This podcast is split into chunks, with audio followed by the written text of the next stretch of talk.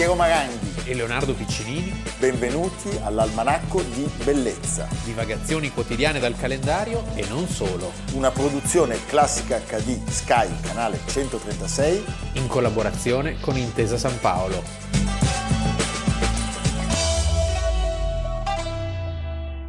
Almanacco di Bellezza, 15 gennaio, Leonardo Piccinini. Piero Maranghi, siamo sempre noi. Siamo sempre noi qui con voi. Per Sì, voi Ogni giorno Eh? che Dio manda in terra. bisogna fare gli italiani. Sì, E quindi noi oggi parliamo di...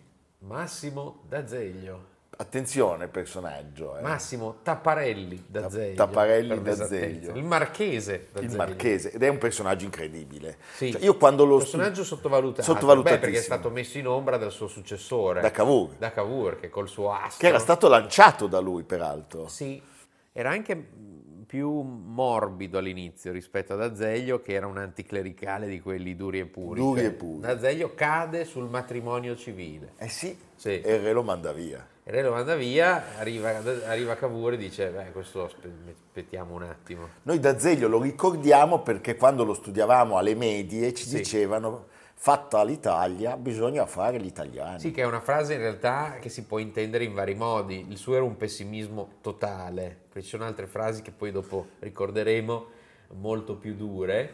E non era assolutamente d'accordo con l'unificazione d'Italia No. per come è stata realizzata. Erano uomini sia lui che Cavour del Nord, abbiamo detto più volte che Cavour non era mai stato più a sud di di Firenze.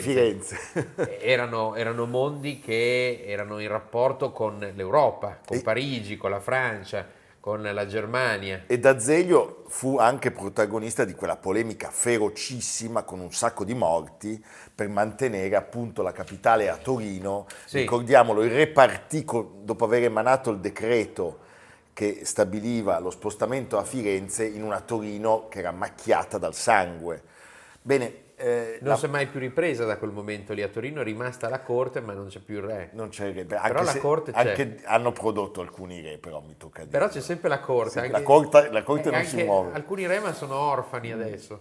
Senti, il primo bisogno d'Italia è che si formino italiani dotati da alti e forti caratteri, eppure troppo si va ogni giorno più verso il polo opposto, vedi il pessimismo. Purtroppo si è fatta l'Italia, ma non si fanno gli italiani. Questa è la prefazione dei miei ricordi e quella per cui lui oggi è ancora ricordato e molto Certo. celebre. È un personaggio che attraversa quel mondo e le sue diverse discipline, i suoi diversi eh, ambiti in maniera piena. Noi ne Beh, abbiamo parlato pochi giorni fa parlando di Molteni. È capace di occuparsi nello stesso momento, in momenti diversi in realtà, perché sono varie fasi della sua vita.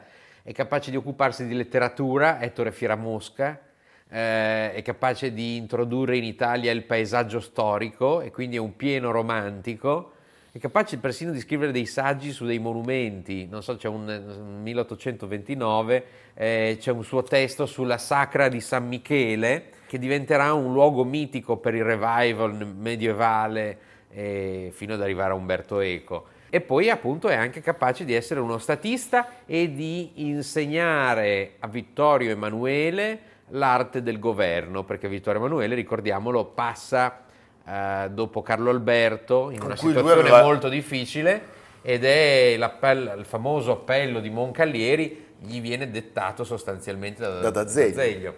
E ne parliamo oggi perché lui nato a Torino il 24 ottobre del 1798, Sì, a era- Torino si spegne Sì. il 15 gennaio del 1866. Loro avevano una casa molto bella, il Palazzo Tapparelli d'Azeglio, che poi è stato comprato all'inizio del Novecento dal Giovanni Agnelli nonno per la figlia sposata Nasi e che poi è appartenuto a lungo alla Fiat, oggi c'è la Fondazione Inaudi e c'è questa famosa scala incrociata fatta da Tommaso Buzzi negli anni 50, quindi andatela a vedere, si può visitare.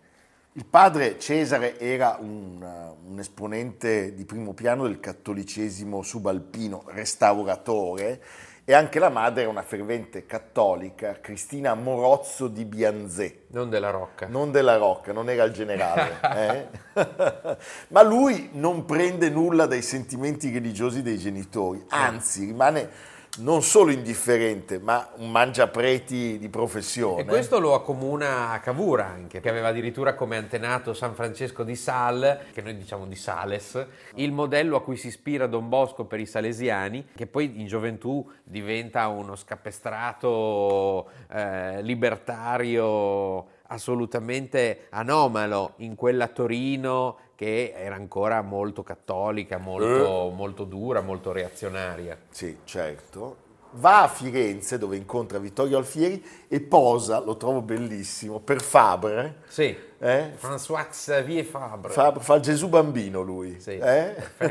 Poi va a Roma con il padre e lì incomincia a incontrare degli artisti straordinari. Si divertivano. Si divertivano un pazzo. Sì. Eh, Thorvaldsen, Canova, Camuccini, sì.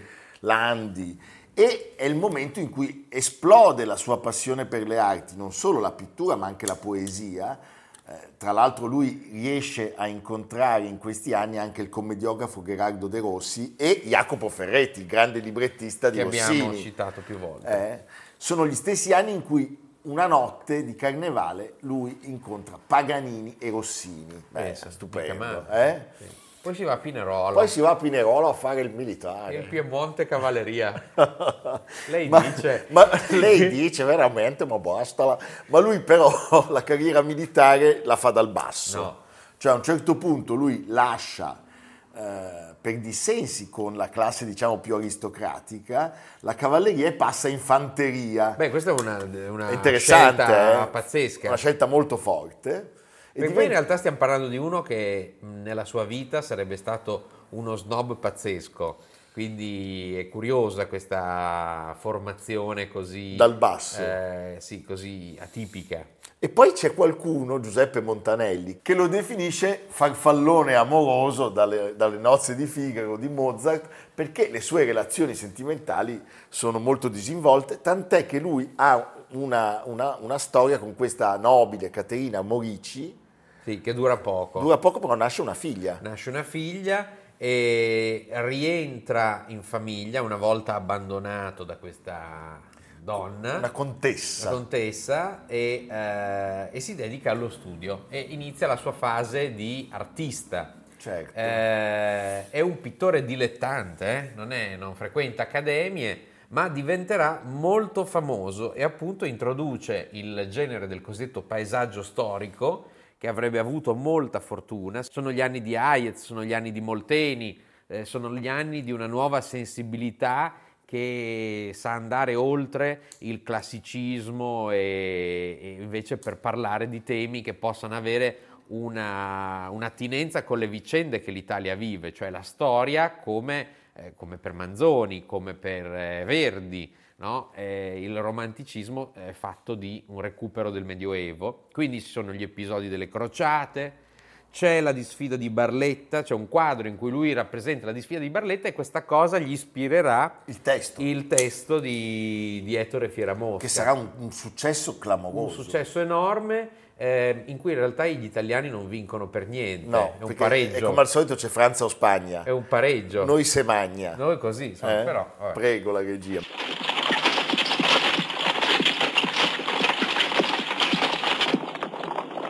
Fieramosca da Capua, Bracalone da Napoli, Albimonte da Pericola, Tapoccio da Roma, Ludovico da Rieti, Giovenale da Vetralla, Fanfulla da Lodi, Romanello da Forlì, Carelario da Barletta, Riccio da Milazzo, Miale da Milazzo, Salomone da Cavorà, e... L'ultimo chi è? Sono in 13.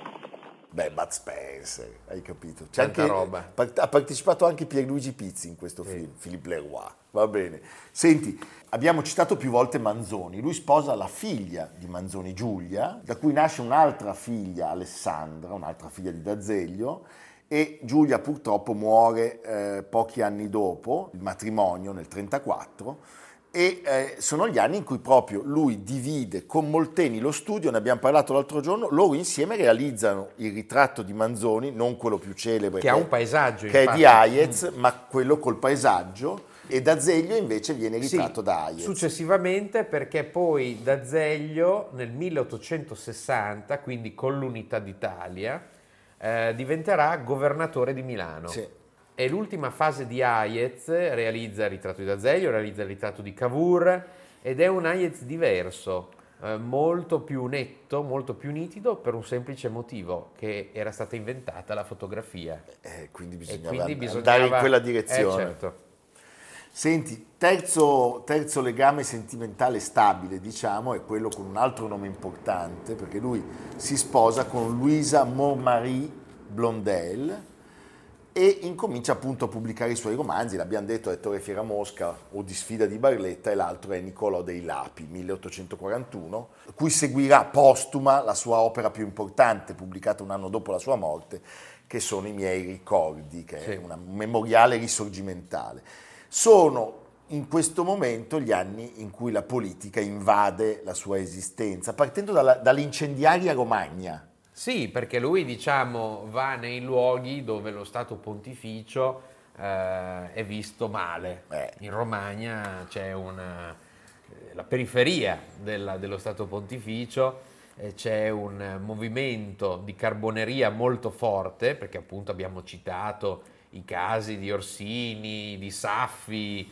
eh, di Maroncelli che vengono tutti dalla Romagna e eh, da lì parte per una per un appello, c'è la stampa degli ultimi casi di Romagna, 1846, che gli eh, procura l'espulsione dal Granducato di Toscana, di Toscana, in cui si trovava e questa cosa lo, lo lancia agli occhi della politica piemontese come, intanto perché gli spettava, essendo un marchese, cioè era tutto più facile chiaramente, e comincia come nel, nel come protagonista del movimento liberale della destra storica a inserirsi nella politica a livello più alto. Certo, e eh, è con Carlo Alberto che inizia, però diciamo il suo periodo più importante è quello con Vittorio Emanuele. Cioè, con Vittorio Emanuele. Dopo la disfatta di Novara lui diventa presidente del Consiglio. Sì. E, Ed è lui che, come hai detto tu all'inizio, firma la famosa pace di Moncaglieri. Sì, l'inserimento di Vittorio Emanuele, che era così diverso dal padre, Tant'è talmente diverso che ehm, un editore, Gaspero Barbera, nelle sue memorie di un editore racconta di come Massimo D'Azeglio gli avesse riferito esplicitamente di essere convinto che Vittorio Emanuele fosse il vero Vittorio Emanuele fosse morto da bambino in un incendio perché la famiglia si trovava al Poggio Imperiale in Toscana e fosse stato sostituito con il figlio di un popolano. Diceva con molta franchezza che Vittorio Emanuele non era il vero figlio di Carlo Alberto, ma di un macellaio di fuori Porta Romana a Firenze. Sosteneva che il vero figlio di Carlo Alberto fosse rimasto abbruciato nell'incendio avvenuto nella camera da letto del Principino al Poggio Imperiale, che è una villa presso la Porta Romana suddetta. Quindi, a nascondere il fatto doloroso del bambino morto abbruciato, essersi portato colassù il bambino di un macellaio. Così sarebbesi abbuiato quel caso avvenuto nella famiglia reale. L'Azeglio, e senti qui lo snobismo assoluto, l'Azeglio nell'asserir ciò vi faceva commenti da infondere in chi lo ascoltava la persuasione che questa fosse la verità e diceva Osservi se il fatto da me narrato non si conferma da qualche segno fisico. I nobili, e per conseguenza i re e figli di re, rassomigliano ai cavalli inglesi, hanno le estremità sottili, noi abbiamo le mani piccole. Veda un poco il re Vittorio che manacce egli ha, da macellaro e non da figlio di re. Non v'era modo di persuaderlo che questo suo pensare fosse erroneo. A contraddirlo, egli dava segni di impazienza. Pareva che volesse dire, già, voi non potete comprendere siffatte cose. Beh, e si inquietava. Eh? Il macellaro. sì. Senti, lui nomina Cavour tra i suoi ministri e è un periodo molto importante perché è il momento in cui c'è una, una riforma radicale eh, della, dell'agricoltura, vengono varate le leggi Siccardi e il ministro dell'agricoltura è Cosette proprio Cavour, leggi eversive, eversive sì. il clero e la soprattutto soppressione, la soppressione del, del patrimonio eh, de- monastico, degli enti de- religiosi. E il Papa naturalmente com- incomincia a bombardare e soprattutto ci sono due fattori. Uno che Cavour si avvicina a Rattazzi e quindi questa manovra viene vista malissimo da D'Azeglio che lo espelle dal governo. Sì. E poi, E, poi, nel l'hai detto, 1852 arriva il voto parlamentare favorevole all'introduzione del matrimonio civile e Vittorio Emanuele oppone il proprio veto per non, ra- per non compromettere del tutto il rapporto con i conservatori cattolici che già erano Eh. lì dopo le leggi Siccardi e soprattutto, essendo re, che come un burattinaio amava essere sopra le parti, non diventare ostaggio delle forze liberali Delle forze che liberali. dettavano la loro, la loro volontà. E E, suo- quindi le decisioni del re portano alle dimissioni di D'Azeglio. Arriva Cavour che decide di mandare su un binario morto il progetto del matrimonio civile. E invece dice sul binario vero ci andiamo e, e- e andiamo in Crimea. E andiamo in Crimea. Però D'Azeglio lo appoggia, eh, devo dire, in questo è molto, è molto, è Sì, molto leale. Ma certo. E decide a quel punto, diventa senatore del regno, ma decide a quel punto che sia il momento a- di tornare alla sua amata pittura. Sai cosa faccio? Do le dimissioni. e vado a dipingere. eh. Era, era un, era un conservatore che non aveva forse ben compreso cosa stesse avvenendo in Italia in quel momento. No. Però resta il fatto, signori, che D'Azeglio è un personaggio stupendo. Allora, fatta l'Italia, bisogna fare gli italiani eh, con cui appunto questo pessimismo di D'Azeglio si esplicava. Eh, lui considerava spo- lo spostamento della capitale a Roma una gravissima iattura. In una lettera a un amico scrisse: Unirsi ai napoletani è come andare a letto con un lebroso. Questo per dire la, la considerazione che si aveva della- del resto d'Italia. Un lebroso. Mamma mia. Senti, ultima cosa che diciamo al pubblico, era massone della stessa loggia di Giuseppe Garibaldi. Sì. eh? Va bene. La P. e si spegne a Torino oggi nel 1866. Ricordiamo cosa diceva di Un lui- altro massone. Eh, un altro massone, Giovanni, Giovanni Spadolini, adesso qua chiudono la trasmissione, un mito, il simbolo di un'età eroica di purezze e di audace. Il cavaliere senza macchie e senza paura, il rappresentante perfetto della morale laica, nazionale e borghese, fondamento principale dello Stato unitario. Evviva. Ba ba ba ba! Un ultimo contributo. perché l'Italia, come tutti i popoli, non potrà divenire nazione, non potrà essere ordinata, ben amministrata, forte così contro lo straniero come contro i settari dell'interno, libera e di propria ragione, finché grandi e piccoli e mezzani, ognuno nella sua sfera, non faccia il suo dovere e non lo faccia bene, o almeno al meglio che può. Ma fare il proprio dovere, il più delle volte fastidioso, volgare e ignorato, ci vuol forza di volontà e persuasione, che il dovere si deve adempiere non perché diverte o frutta, ma perché è dovere.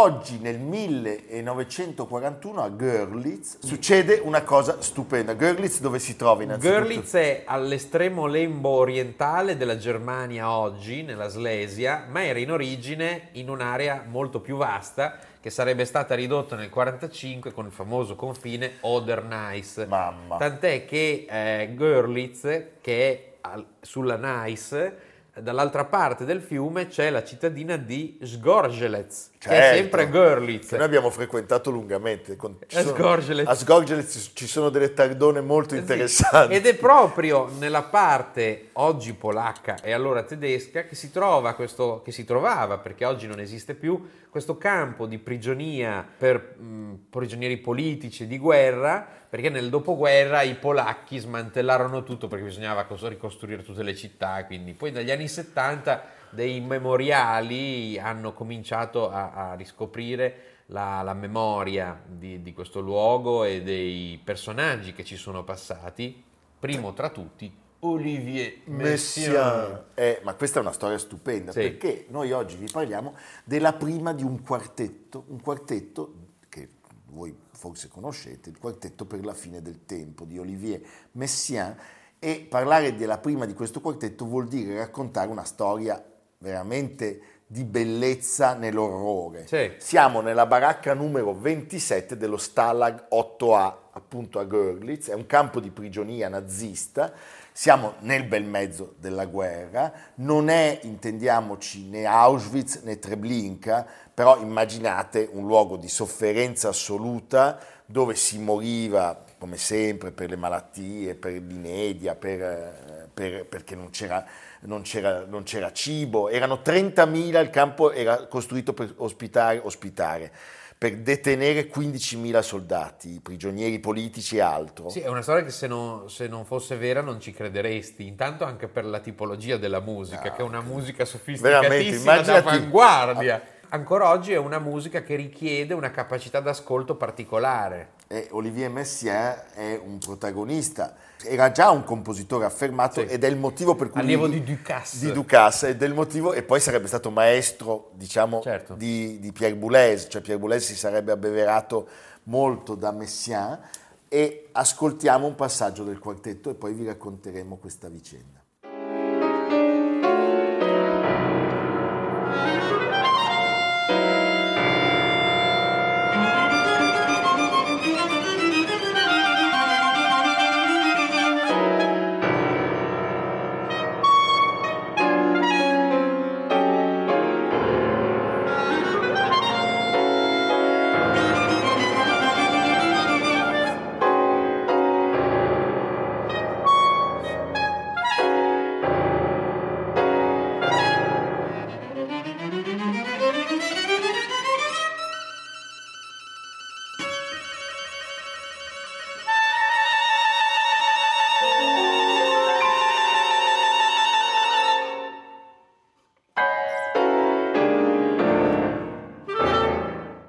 Campo viene chiuso nel 1944 e inizia una di quelle marce forzate terribili dove si marciava e si cadeva morti. E le vittime, gran parte delle vittime di questo luogo eh, sono cadute proprio in questa chiusura del campo. Lui non, non è, non è la sorte per fortuna Per toccata fortuna. a Messiaen che aveva allora 32 anni, proveniva da una famiglia di letterati, era nato nel 1908 Era stato imprigionato, pensa, a Verdun. a Verdun eh, era un ausiliario medico Sì. perché l'avevano preso in seconda battuta. Perché aveva problemi alla vista Vedi? e non, non- non prendeva Eh, la no. mira, cioè, poveretto. Poi ausiliario medico, non sapeva niente di medicina, che vuol ausiliario medico vuol dire che sostanzialmente portava le Sì, barelle. certo, ecco. certo. Lui faceva l'organista della Sainte Trinité di Parigi e era già un membro conosciuto del gruppo La Jeune France, che si contrapponeva al mondo di Cocteau, al mondo del gruppo dei Sei, di cui Cocteau era il, padrino, il padrino intellettuale e artistico. Aveva già presentato un brano eh, che aveva fatto Scalpore utilizzando le onde Martenot, cioè uno strumento elettronico. Bene, in questo momento cosa succede? Succede che i gerarchi autorizzano una serie di attività, le proiezioni, spettacoli di varietà, po' anche organizzati... per loro stessi, perché si probabilmente annoiavano anche loro. Sì, poi chissà cosa vedevano. Sì. C'era addirittura un'orchestra formata da un gruppo di detenuti polacchi. Quando Messiaen arriva al campo di prigionia viene riconosciuto, Riconosciuto da, un appassionato, una guardia. Karl Albert Brühl, Sì, appassionato di musica che gli concede dei, dei- dei benefit, si Sì, direbbe oggi. ecco. Ma non pensiate a cose particolarmente lussuose, cioè qualche razione extra, l'astensione dai lavori pesanti, che comunque non è una cosa da poco in quelle condizioni con 15 gradi sotto zero. 15 gradi sotto zero. e eh, fornitura sotto banco di carta da musica e un luogo dove comporre. Pare fosse un bagno, un bagno, sì, Una una latrina. cosa, un posto, sì, beh. pare che fosse una latrina. E Messiaen, Messiaen si mette all'opera per radunare, perché in questo campo c'erano delle capacità pazzesche. Beh. Perché come sempre nei campi di concentramento arrivavano persone eh, talentuosissime Certo. che erano lì per motivi politici o militari o qui in questo caso non razziali perché non, non siamo ancora nella soluzione finale. non siamo ancora nella soluzione finale e lui va in cucina Sì. a prendere il violoncellista Etienne Paquier che era il leader di un trio di fama internazionale, un trio che aveva Pensa. suonato, pensate, per Ravel E faceva il cuoco. e faceva il cuoco e per Enescu Sì. e eh, Paquier non ha lo strumento, allora si fa una colletta e si arriva Anche a- questa è una cosa incredibile. lo autorizzano a uscire dal a campo uscire dal campo per andare nel paesello vicino dove c'è un liutaio. Un liutaio. Ah.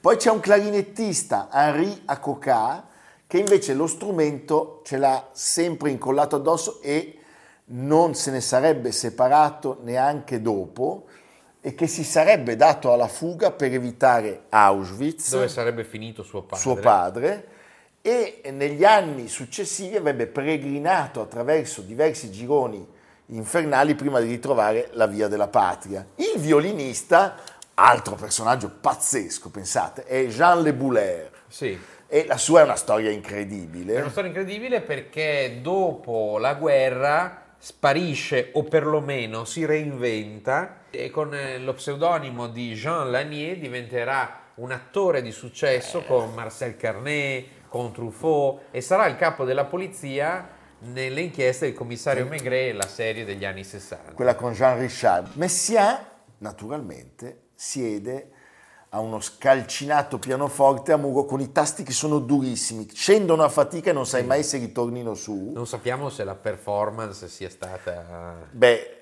però deve essere stato un momento straordinario. Loro fanno molte prove, ma poi immaginati questa baracca con dentro 400 persone che assistono alla prima, guardie, prigionieri, e ascoltano un brano che deve essere stato uno sconvolgimento. Sì, una musica abbastanza d'avanguardia, possiamo dire. E al termine del concerto un prigioniero si avvicinò ai quattro musicisti e disse: Questa musica ci riscatta tutti, non ci riporta dove siamo, ma a quello che siamo, esseri umani. Mamma mia. Eh, Il titolo, diciamo, porta delle visioni apocalittiche, cioè eh, quella dell'angelo che decreta la fine del tempo, però in realtà eh, è molto di più, cioè è una musica d'avanguardia. Noi sappiamo che Messiaen avrebbe avuto sempre una fonte di ispirazione straordinaria dagli uccelli, Sì, dalla natura. dalla natura. Certamente quella musica non fu facile né per gli esecutori né per il pubblico. Però probabilmente tutti capirono di star assistendo a qualcosa di unico e Certo, straordinario. ma è un episodio pazzesco. Mi chiedo come mai non sia uscito un film su una vicenda così, Bisognerebbe perché farlo, sì. è una storia meravigliosa di riscatto della- del- del- dell'incubo. Sì, veramente. Raccontiamo le vicende dei quattro. Messiaen e, Pa- e Paquier salgono su un convoglio diretto in Francia ed è una sorta di premio che i gerarchi del campo danno per il Sì, clamore. È incredibilmente una storia a lieto fine. Sì. Le Boulaire, per ragioni del tutto ignote, resta nel campo e poi diventerà l'attore che vi abbiamo mostrato. E, Ma pensa anche alla vicenda di questo Acoca che Acoca. riesce a fuggire. cioè, Cocca doveva salire sul treno, ma viene trattenuto in quanto ebreo. Sì. Allora riesce a scappare e riuscirà prima a salvare la ghirba e poi diventerà membro, pensate, dell'orchestra Philharmonique de Radio France per oltre un ventennio. E i quattro non collaboreranno mai più, non ricreeranno mai più il quartetto. Sì, perché io immagino è stato un momento di meraviglia ma anche di dolore. Certo. Che forse uno voleva lasciarsi alle spalle. Poi- Perché è una storia leggendaria, Leggendaria. ma segreta, ma non così, non così esibita. E poi ognuno di loro ha, ha raccontato un- cose Sì. con delle leggere discrepanze, aumentando il mito di quella serata. Beh, ascoltiamo ancora un passaggio dal quartetto per la fine del tempo. Una storia meravigliosa, un antidoto all'orrore, al veleno.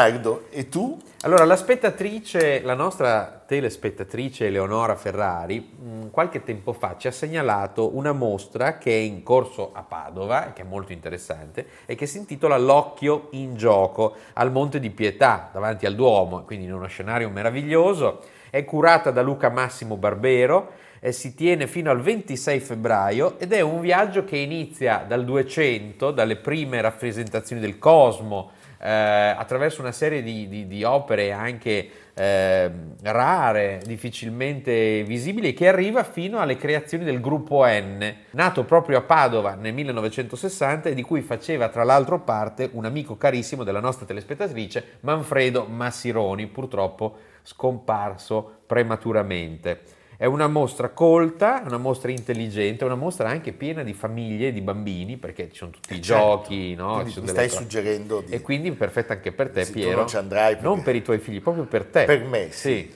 Eh, l'occhio in gioco a Padova, al Monte di Pietà, che Va non bene. è più Monte di Pietà. No, non no. puoi impegnare. Perché sennò io sarei gioielli. andato anche per quello. Esatto. Eh? no. Ma se vai al Monte di Pietà col tapiro, cosa ti danno? Un procione. Un, un altro? Dai. No, no, due procioni non possiamo. Con una fava. Eh, con una fava, va bene. E un buon Chianti. Sì. E noi ci vediamo naturalmente domani. Siamo sempre qui con voi. Su questi schermi, come Su si diceva una volta.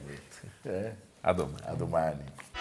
Almanacco di bellezza a cura di Piero Maranghi e Leonardo Piccini. Con Lucia Simioni, Samantha Chiodini, Silvia Corbetta, Jacopo Ghilardotti, Paolo Faroni, Stefano Puppini. Realizzato da Amerigo Daveri, Domenico Catano, Luigi Consolandi, Simone Manganello, Valentino Puppini. Una produzione classica HD, Sky Canale 136 in collaborazione con Intesa San Paolo.